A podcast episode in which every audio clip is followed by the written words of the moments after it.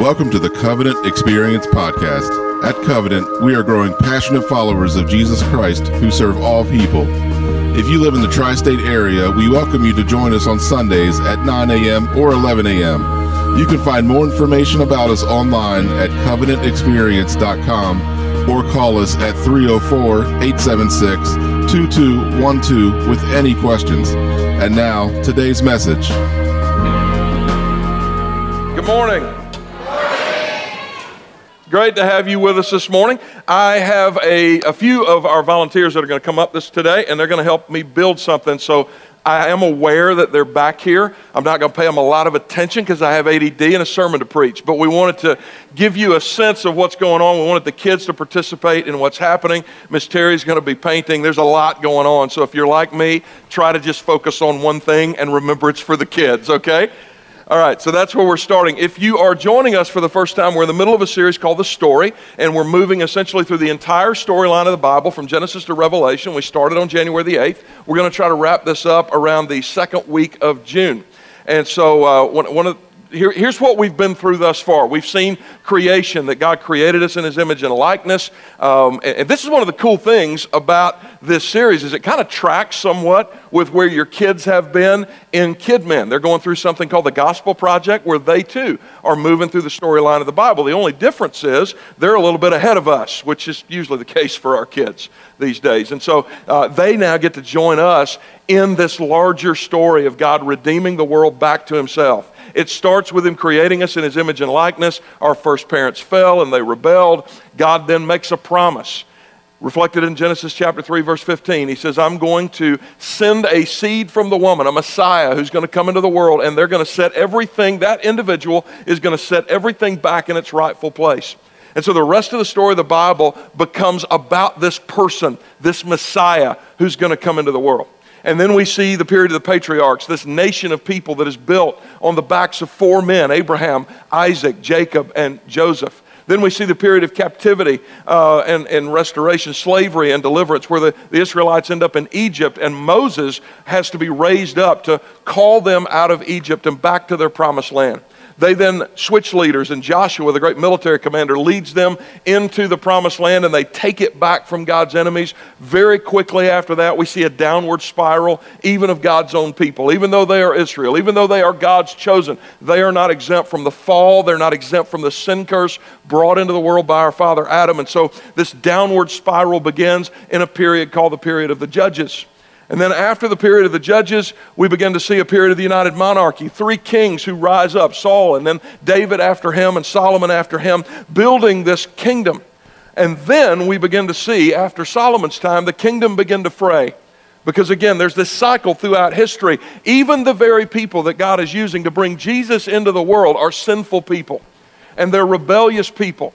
And so last week we talked about the period of the divided kingdom, a period of about 350 years, where over time, first the north and then the south would end up defeated by respective enemies Assyria in the north and Babylon in the south.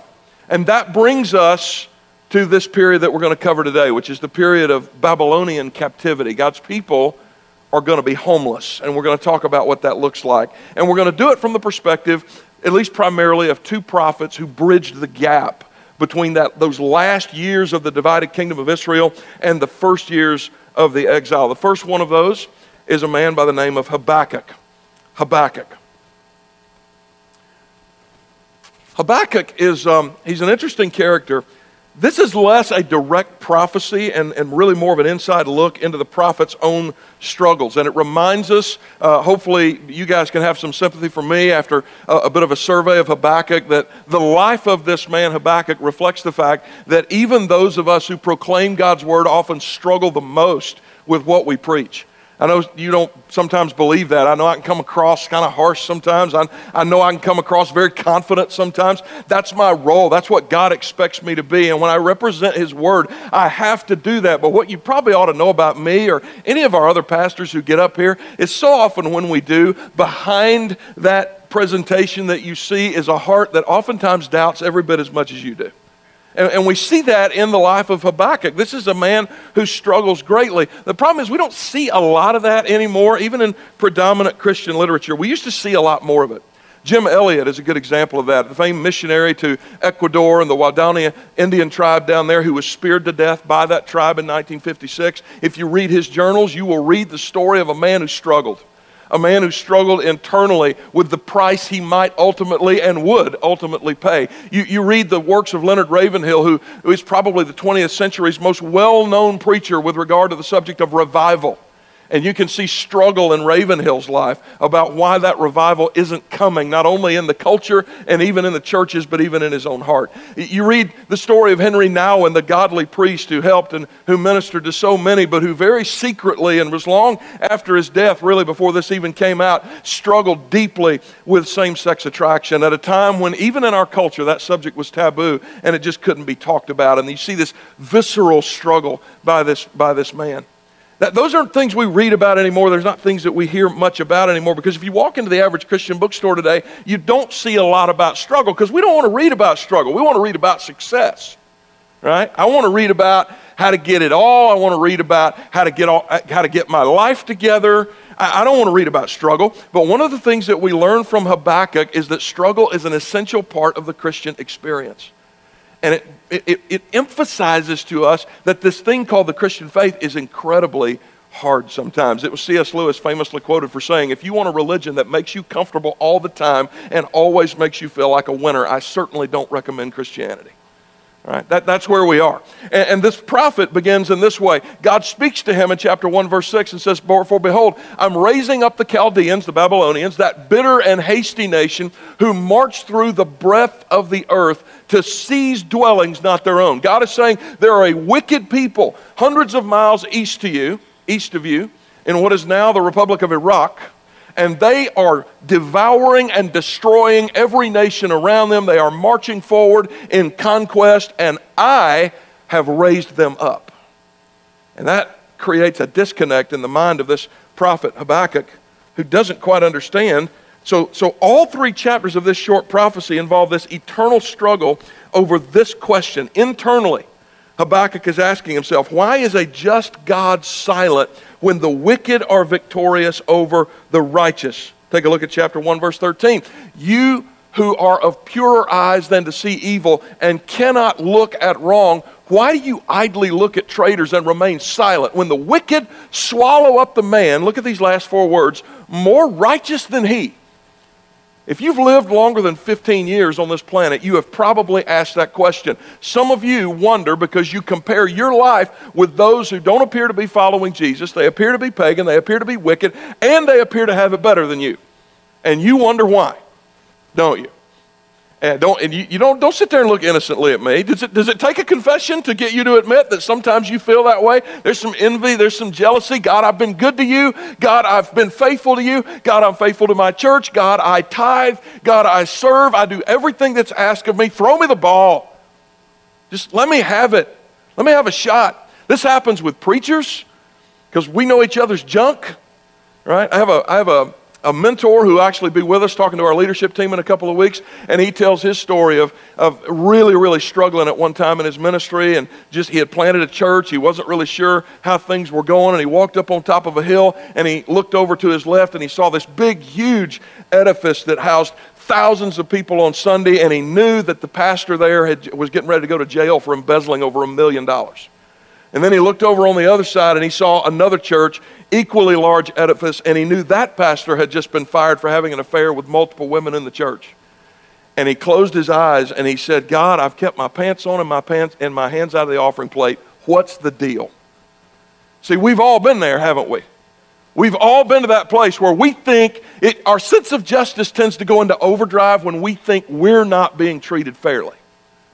And this is Habakkuk's struggle. If you've ever been there, this is your prophet.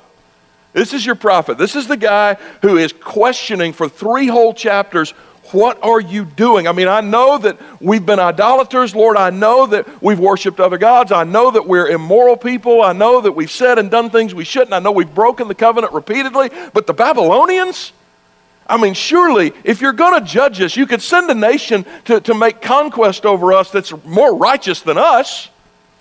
Right? That would, that would be like us going, Lord, I know that you, you want to judge us, but North Korea? Really? I mean, that, that's the comparison. And so God says, nope, this is exactly what's happening. And so Habakkuk continues to struggle. Finally, he has to be content to trust in the Lord. And one of the most powerful statements that we read in this prophecy comes in chapter 2 when he says, Behold, his soul is puffed up, it is not upright within him, but the righteous shall live by his faith. This is such a powerful statement that Paul will pick it up in two of his New Testament letters, and it becomes a major theme, not just of Paul in the New Testament, but for the entire Protestant movement that would come some 1500 years later. In Romans 1:17 it is, it is written, "The righteous shall live by faith." Galatians 3:11, "Now it is evident that no one is justified before God by the law, for the righteous shall live by faith." The just shall live by faith through the good, the bad, and the ugly of our lives, God is asking, even when we don't understand, do you trust me? Do you trust me? Some of us trust the stock market more than we trust God. Some of us trust our spouses more than we trust God. Some of us haven't learned to trust very well. Habakkuk is one of those prophets that can teach us to do that in an incredible way. And this is his message. And interestingly enough, it doesn't come through a direct prophecy to a group of people, it comes through his own internal struggles. I don't know if you've ever thought about that before, but, but oftentimes it's not a direct sermon that reaches people. The way you deal with your own internal struggles and questions and doubts is oftentimes a much more powerful witness to your neighbors than anything they might hear from me if you brought them into this building. It is a question of whether or not you will live that out faithfully. Habakkuk teaches us how to do that. And we see this lived out in one of Habakkuk's contemporaries as well. There's another prophet named Jeremiah. Jeremiah's ministry begins somewhere around 627 BC. It will continue for the next 40 years, and it will cover the last five kings of Judah and the Babylonian exile, the first parts of it. And so Jeremiah speaks as a bridge between those two very significant periods of history. And Jeremiah is a guy whose job nobody should envy. Nobody should envy Jeremiah. Well, I wanted to be like Jeremiah. You, you don't want this guy's job, trust me. How many of you have come home from work at some point and you've thought about how much you hated your job, and then you turned on the television set and there was Mike Rowe describing someone else's job, and you said, better him than me, right? That This, this came up. I was just, I just looked up on the internet this past week. What are the 10 worst jobs in America? Uh, the most recent data we have is for 2015, and you can see them right there, starting with a firefighter. Where's our firefighters at? We got a few of them in the, in the building right now. All right? Um, here's, here's what you need to know highest injury rates across all occupations, and they face that within a work environment that includes on the job being on the job way more than 40 hours, often days at a time, and for an average annual salary of about $42,000. That's firefighter, okay? You're probably doing better than the firefighter. And then there's the taxi driver. Sorry, I thought that the, the movie Scrooged was hilarious, so I just thought I'd put that up there for the taxi driver. Taxi drivers, snarky customers, smelly customers, traffic, snarling traffic, all kinds of different kinds of things that they deal with. Very high stress environment, and they make about $23,000 a year. Average across America, not in New York City. In New York City, they make more than me, but a lot of everywhere else, if you stretch that out across the country, they make very little money. And then a lumberjack. How many of you want to be a lumberjack? How many of you, when you were, guys especially, when you were a boy, you said, I want to be a lumberjack? Am I the only one? Okay. All right, there you go, Phil Snyder. Thank you, brother. There you go. How many of you want to do that now? Yeah, you found out what was involved in it. Highest injury rate. This is a crazy, crazy field. In 2014, this was ranked as the number one worst job in the country 12 to 14 hour days in exchange for high injury risk and around $33,000 a year. These are people that you need to look at and go, better him than me, right? I don't have it quite as bad. Well, for preachers, that guy is Jeremiah. Let me tell you why. Because Jeremiah is given this assignment preach in a time period in which the nation and the culture around you will continue to degrade. It will get worse and worse. It will not get better. Eventually, they're going to be exiled, and no one will listen to you. So, so think about that for a second. Think about that for a second. That's Jeremiah's call. It's a good thing that he was sure of God's call. Take a look at this uh, calling in chapter 1, verse 5. Before I formed you in the womb, I knew you, and before you were born, I consecrated you.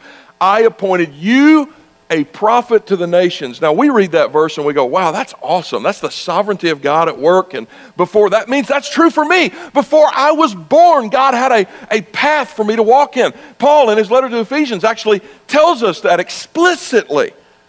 But what if your path was Jeremiah's? These words aren't very comforting to a guy like Jeremiah. Before I formed you in the womb, I knew you and I put you on this track and I gave you this assignment. And it's going to be so intimidating that three verses later he has to say, Do not be afraid of them, for I am with you to deliver you. Declares, Deliver me? Deliver me from what? What's coming? Jeremiah, in order to be faithful to his calling, is going to have to lean into these words because he's going to spend the next 40 years preaching his heart out and he will not see one single convert. He will not see things get better. He will preach over a period of time in which things continually get worse and worse and worse. How many of you want that job? Yeah, Jeremiah didn't want it either. To the extent that several chapters later, he says this in chapter 20, verse 9 If I say I will not mention him or speak anymore in his name, here, here is in my heart, as it were, a burning fire shut up in my bones, and I am weary with holding it in. I cannot.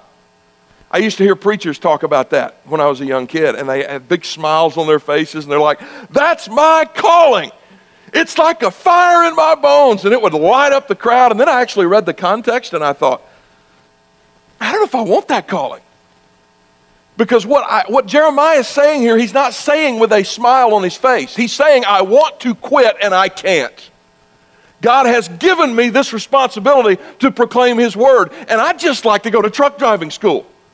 I mean, really, this is what I want to do. God, can you just let me be? Could I just leave these people and go build a bomb shelter and stock up on guns and ammo? That's really what I want to do right now.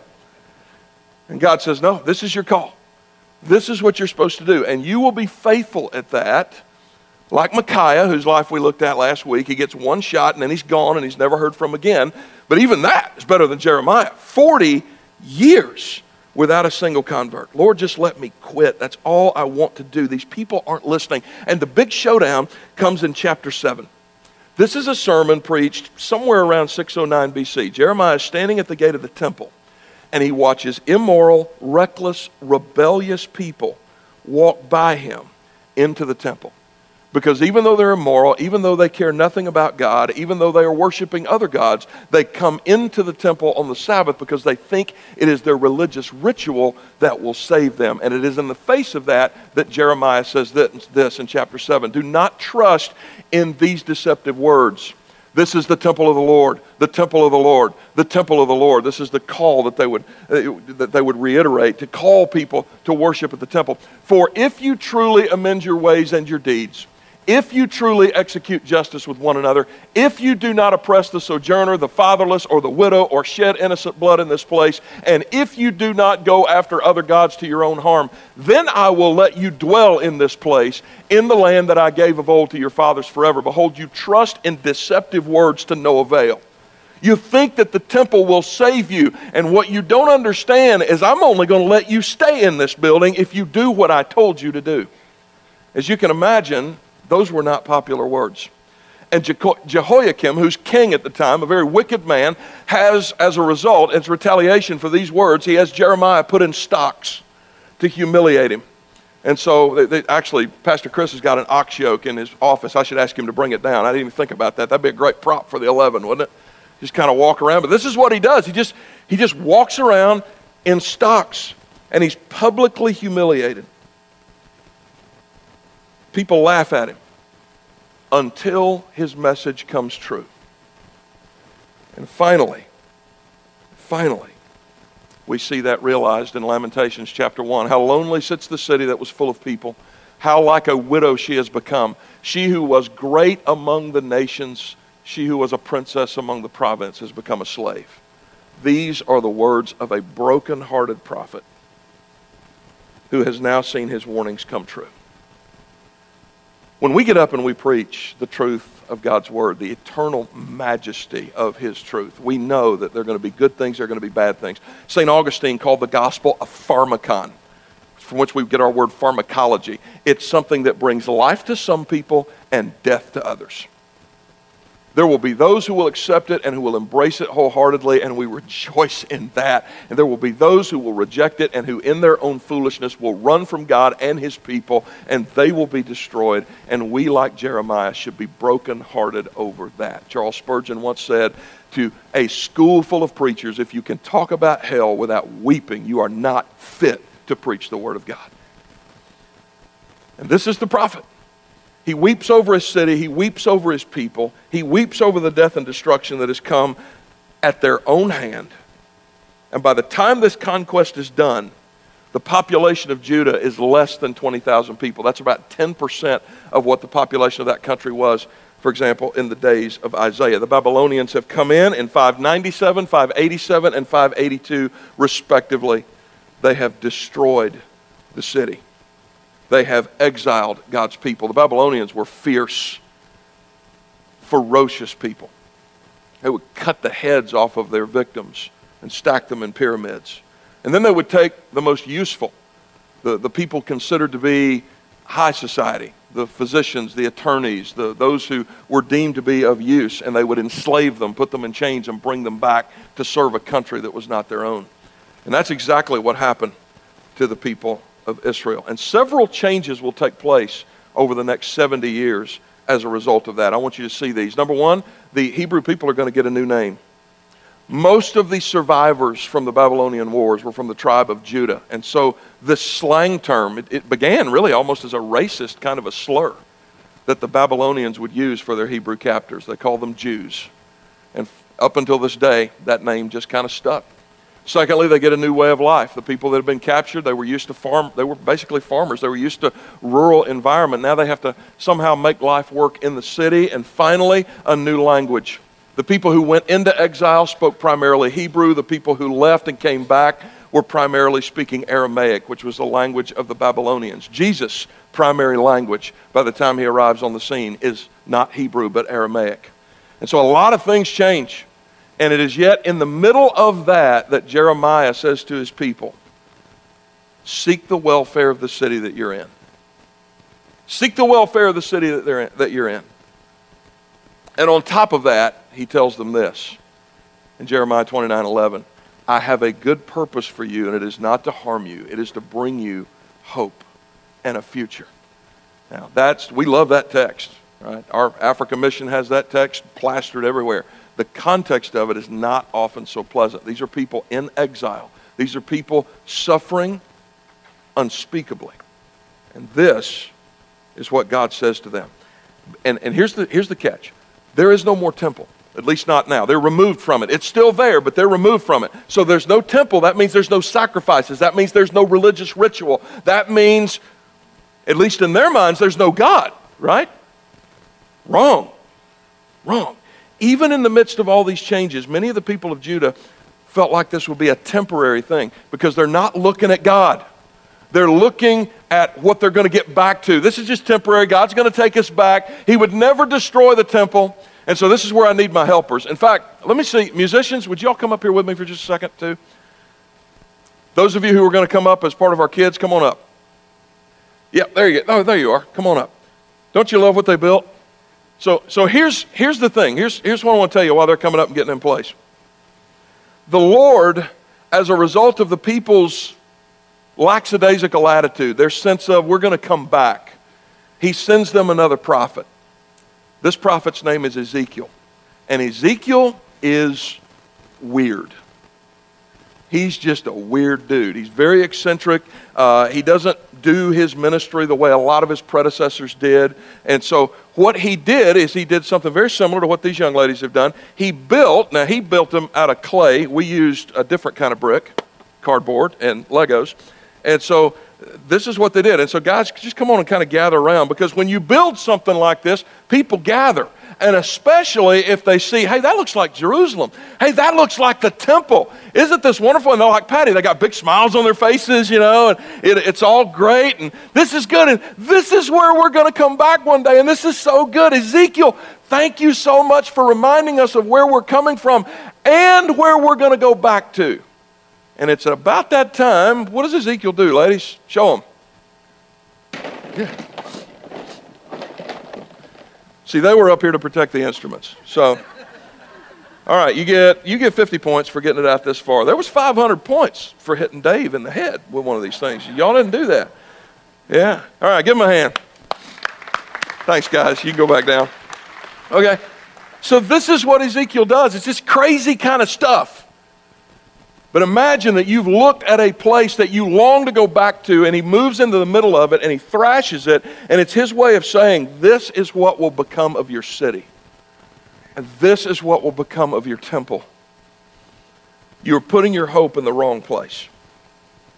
You're putting your hope in the wrong place. The armies of Nebuchadnezzar are going to destroy all of it. And finally, that day comes. In the next verse, we see it. In the 12th year of our exile, in the 10th month, on the fifth day of the month, a fugitive from Jerusalem came to me and said, The city has been struck down. This is a sad moment in the life of God's people. This is the message of Ezekiel to his people. Guys, it is going to get worse before it gets better. It's going to get worse before it gets better. No more Jerusalem, no more temple, no more sacrifices. So God's people have to figure out how to live in a foreign land. And nobody teaches them to do that any better than Daniel. Someone who will come some years after Ezekiel. Daniel teaches us, you and me, this question How do I live my faith when I'm in the minority? I put up on my social media yesterday that a lot of people talk about post Christian America. The problem with using that term is America was never Christian to begin with. Okay? Uh, it's, it's a wonderful country. I love living here. Our founding fathers were Christian. We were Christian majority. That's certainly the case, but there's a world of difference, folks, between Christian majority and Christian. Okay? As if somehow the Declaration of Independence and the Constitution came down on golden tablets from heaven. Okay? Jefferson was a deist. He's been separated from God for his sins for over 200 years now. Okay? That's, that's just the reality. Okay? And, and so we now, when we look around, and for some of you, you're like, yeah, things are worse than they used to be. And in some sense, you're right, they are. Breakdown of the nuclear family, there's a lot of, you know, it, we, there's always been sin in our culture, but as we look, it's a little bit more visceral now. The only difference really is that 50, 60 years ago, we were really good at hiding it. Now we don't think we need to hide it anymore. Okay? So a secularized America is not a move from Christian to non Christian, it's a move from cultural Christianity to now I can be proud of my sin and run it up a flagpole. And if anybody says anything to me, I can just quote, judge not, which is half of a Bible verse without a context. Right? That's the world we live in now. And so here's the question. We now know what really has been reality for a while, which is true, genuine followers of Jesus have always been in the minority. How do we live out our faith when we're in the minority? And the story of Daniel teaches us how to do that better than any other. I wish I had time to go into that with you, but obviously you've got the two notable stories the standing up against Nebuchadnezzar when he, he tries to force uh, Daniel and his three friends, Hananiah, Mishael, and Azariah, Shadrach, Meshach, and Abednego, maybe more, more familiar to you. That's their Babylonian names given them by Nebuchadnezzar. And they're thrown into a furnace, a burning furnace of fire, and they are not consumed. In fact, when Nebuchadnezzar looks, he thinks possibly maybe they threw one in by mistake. And as it turns out, there is the presence of God there with them in a foreign land, a presence in a burning fiery furnace and in a pagan nation more overwhelming and powerful than any presence God's people had felt in the temple during those last years when they were truly separated from their God. And then, of course, the den of lions. I had an old preacher tell me once always call it a den of lions because there's a difference between a lion's den and a den of lions. A lion's den may or may not have lions in it.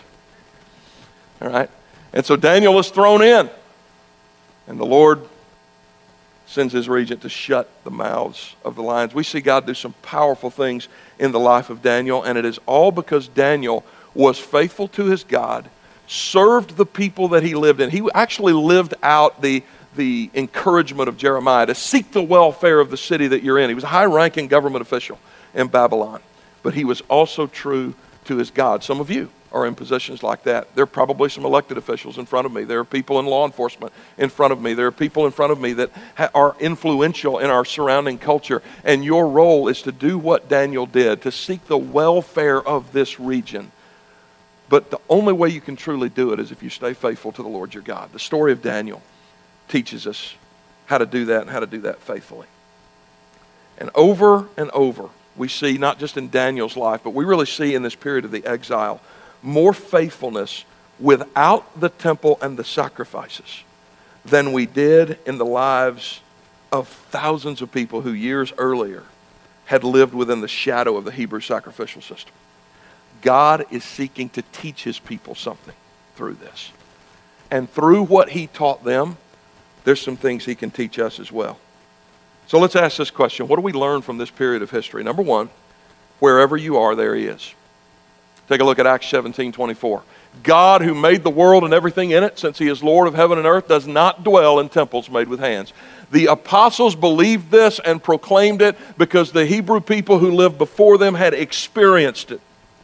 The Babylonians removed them from their land, destroyed their temple, and there in a foreign land, surrounded by pagan culture, surrounded by pagan worship, they find the presence of the one true and living God in a way that they were never experiencing before.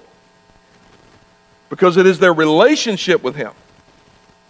Sometimes we think, well, if I had a better job, or if I lived in different circumstances, or if things were just different, we need to remember that God is. God is. And God is wherever we are. He is there in your pain and in your troubles and in your happiness and in your celebration. And it is in Him rather than your location or situation that you should find your hope. Because that's, that's, what, we, that's what we learn from the exile. They find the presence of God by the Euphrates River in a place far removed from a sacrificial system that they had so long depended on. That sacrificial system, even Paul in the New Testament tells us that the law and all of its accoutrements were sort of like a taskmaster. You might even compare them to a set of training wheels on a bicycle, right? And so when my kids started to learn how to ride a bike, they had training wheels. They tip over a little bit too far this way and it catches them, over this way and it catches them. But you got to teach them to keep it up, right? That's the point. The point is not to ride like this, okay? That, that's just not good eventually you're going to weigh as much as your daddy, and that training wheel's not going to hold. It's just going to collapse because you weigh 200 pounds. It's not going to happen. Okay? And so this is what the Hebrews have been doing. For hundreds of years, throughout the period of the United Kingdom and the divided kingdom, they've been riding like this. And that training wheel was the law, it was the temple, it was a sacrificial system that was designed to get them up and ready for something new and better when Messiah came. And here they are. And so, you know what God did? He removed the training wheels. That's what the Babylonian exile was. I'm kicking this thing out. All this stuff was intended to teach you about something greater, and you're still looking at the lesser thing. And this is not what I have for you. So I'm going to take the lesser thing away and teach you that I'm still there. Number two, religion is not relationship. Jeremiah wanted the people not to be tricked into thinking their religious ritual and their, the presence of the temple gave them some sort of advantage in relationship with God. Look, if you're living your life exactly the same way that other people around you are living their life, coming to the temple and making your sacrifice, or in this day, coming to church and, and still going out and living exactly the same way everybody else does, is of no avail to you. God calls for dynamic, substantive, transformative change that begins at the level of your heart. That can't happen through religion. That can't happen through ritual. There has to be a relationship. And what God's people discovered in the exile was God's presence that was more powerful without the temple than they had ever been with it. Here's the third thing we learned from the exile our darkest moments are when God is most active and powerful. Many scholars will refer to this period as Judah's dark night of the soul. There was a Catholic scholar in the medieval period that first originated that word, and then the Puritans, England and colonial America, capitalized on that to describe times when you don't even you, can't even identify that you've ever even done anything wrong you're just in this state of depression and despair and you can't get out of it and you feel like you're in a prison and when you pray you feel like god says nothing Judah's dark night of the soul, a time when they wondered where he was. It's deep and it's long, and many of you know what that feels like. You will never know until you are on the other side of eternity how powerfully God was at work behind that curtain. And, and, trust me, I can't tell you either. So if somebody presumes to tell, well, this is what God's up to, just you need to probably run from that individual. God's ways are so much higher than ours. The way He works in the world is so highly complex. The tapestry that He is weaving is so far above what we could comprehend. I'm not going to presume to sit here and tell you this is what God's doing in your life. That is what God's doing in your life. I will tell you this you need to trust Him because He is doing something immeasurably beautiful. He is doing something awesome with you. He is doing something awesome with our faith family. He is doing something awesome in the world. And there is coming a day when we're going to get to see it from his perspective. And the only way we do it is if we lean into those words that Habakkuk gave us the righteous live by faith. Here's the final thing we don't have a temple, we are the temple. We are the temple. Take a look at what the New Testament tells us about this temple construct and how it's expressed in this age. Now, therefore, you are no longer strangers and foreigners but fellow citizens with the saints and members of the household of God. Have, that's you. That's us. Having been built upon the foundation of the apostles and the prophets. That's the, the message of Paul and Peter and James and those who were the servants of Jesus. Where'd they get it from? Jesus Christ Himself is where they got it from, being the chief cornerstone, in whom the whole building being joined, so you see the analogy here? Being joined together grows into a holy temple in the Lord, in whom you also are being built together for a dwelling place of God in the Spirit. Look at 1 Corinthians chapter 3. Do you not know that you are the temple of God? You are the temple of God. And that the Spirit of God dwells in you. If anyone defiles the temple of God, God will destroy him, for the temple of God is holy, which temple you are. Finally, 2 Corinthians chapter 6. And what agreement has the temple with idols? For you are the temple of the living God.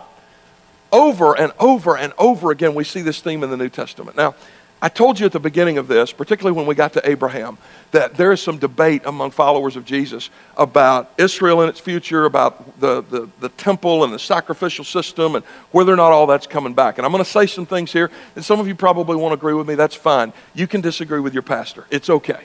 All right, you can do it. But I get questions sometimes, particularly regarding the end of the age, and more particularly as it surrounds this concept of a third temple that's supposed to be being built, right? And, and, I got people that they'll send me newspaper clippings about something happening in Jerusalem, or they'll send me this, or they'll send me that. And I don't mind that. I really don't. And I love you. And you know what? You, you could be right. I don't know. But I have had people ask me, Where's that temple? Here's my answer to you. Every single Sunday when I get up here, I look at it. I'm looking at it.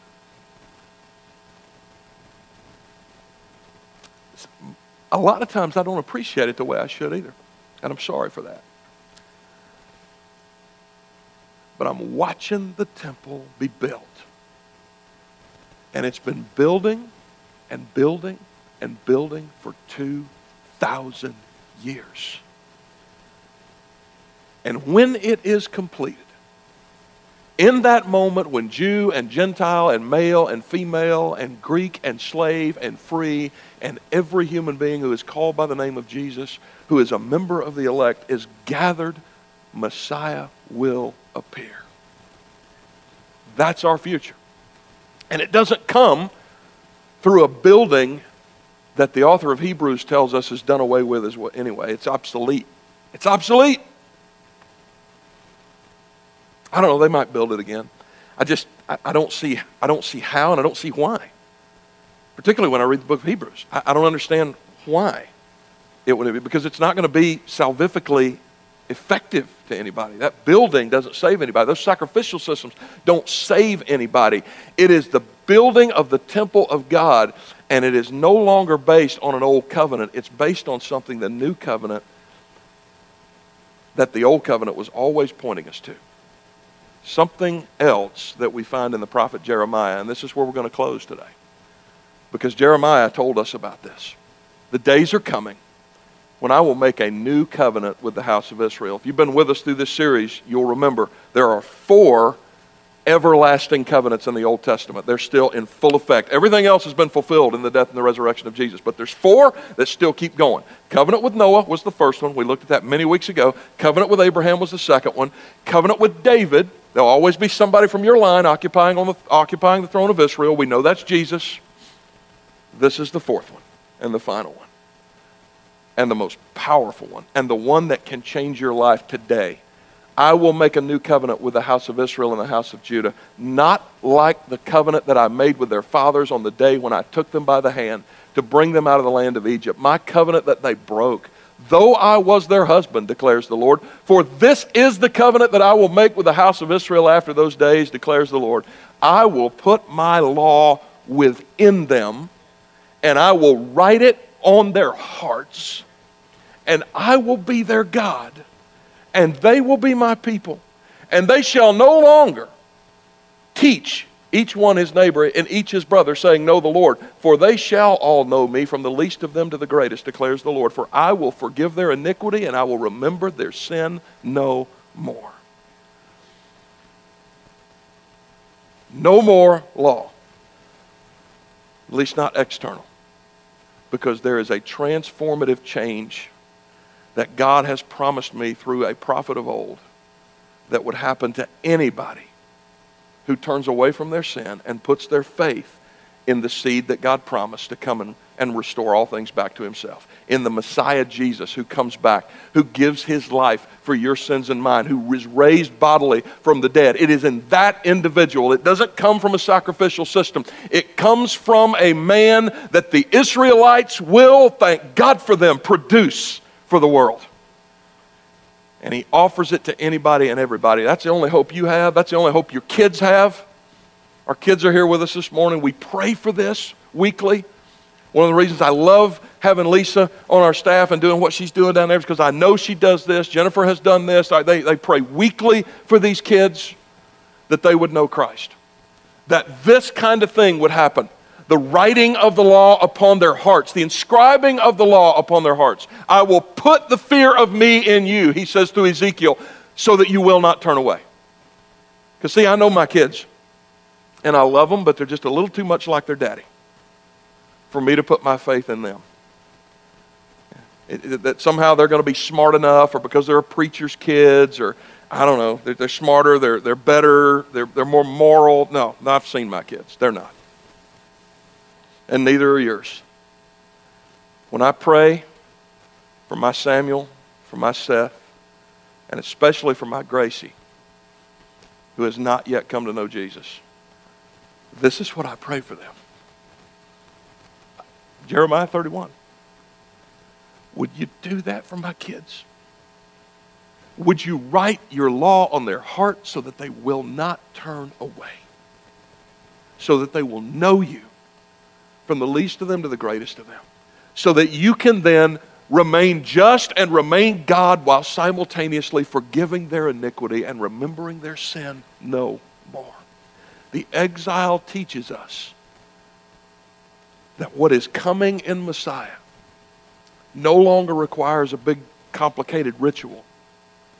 It requires one thing faith that the living God in the person of Jesus Christ has taken your sin, has been resurrected to new life to assure that you can live again as well. And if you put your faith and your trust in Him, you'll benefit from this covenant today. What hundreds and hundreds of years of a sacrificial system in the nation of Israel could not produce, you can have today, no matter who you are. Let's pray. Father, I thank you for your people. I thank you for your temple. I thank you for your Messiah. I thank you for what hard moments like this in history teach us. And I pray this morning if there are those who don't know you, you would you would do what you promised you would do in the new covenant. You would soften their heart, you would break their heart, you would crush their heart, you would replace it with a new one. We pray now in the name of Jesus that that would even happen in the lives of some of the kids that are here that they would see a busted set of cardboard bricks behind me and realize the best thing they can build, God will ultimately one day destroy. And there's only one thing that matters. And that is faith in the risen Lord Jesus. May we cling to that. I pray it in his name. Amen.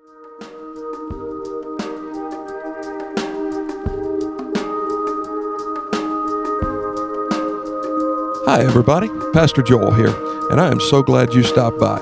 I pray this podcast helps you in your walk with God.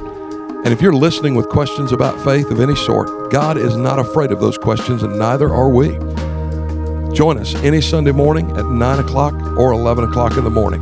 If you're new to our area and looking for a church home, I hope we'll see you soon and have the opportunity to welcome you properly and personally through our doors.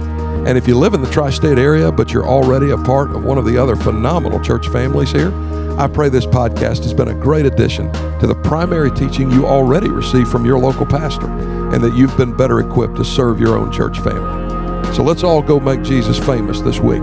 Share his love every chance you get until we meet again, and God bless you.